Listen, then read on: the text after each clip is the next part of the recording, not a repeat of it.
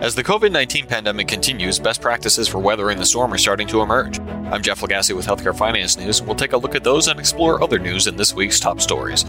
Hospitals and health systems have a tough balancing act, staying above water financially while also delivering quality care to those afflicted with COVID nineteen.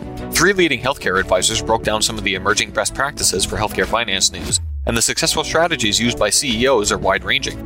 They move from static to rolling financial forecasting, with some C F Os adjusting their revenue scenarios daily. They made targeted decisions on labor cost reduction, fostered an atmosphere of cooperation, and used I T to implement new strategies enabled by regulatory flexibilities.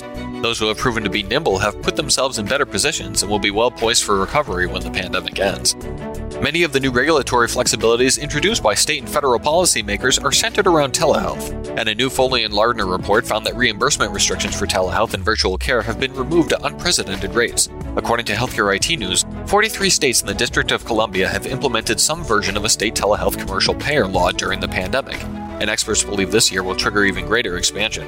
That bodes well for the future of telehealth, although only fourteen states require true payment parity, meaning providers not based in those states may receive lower reimbursement rates for virtual care. Finally this week, Fitbit users can now track their blood glucose levels within the device's connected app. In MobiHealth News, we see that users can import their blood sugar data automatically by connecting with their LifeScan OneTouch Reveal app or by manually logging their levels, and can set personalized ranges to help visualize what activities and health decisions will keep them within their target range. Fitbit Premium members will be the first to test this new capability. I'm Jeff Lagasse with Healthcare Finance News, and this has been Top Stories.